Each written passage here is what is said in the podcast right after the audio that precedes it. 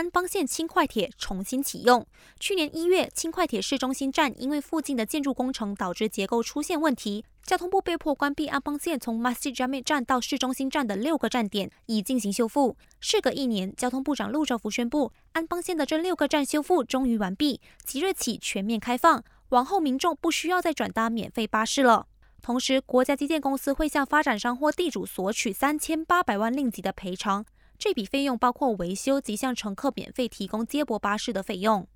另外，自从政府落实马中免签政策后，截至一月份到我国游玩的旅客比去年同期多了百分之三十二，国际航班更是增加了百分之三十。陆兆福表示，由此可见，免签政策的确帮助到我国的旅游业，因此交通部接下来将会鼓励更多航班开往我国其他城市，以促进国内经济发展。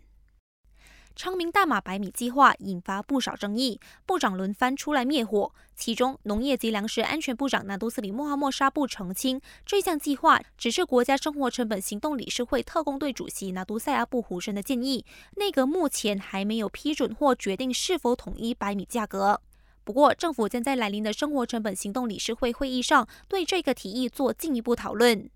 通讯部长兼团结政府发言人法米也为昌明大马百米计划背书，表示政府没有要优转，只是内阁到现在还没有讨论过和敲定这项计划。感谢收听，我是纪妮。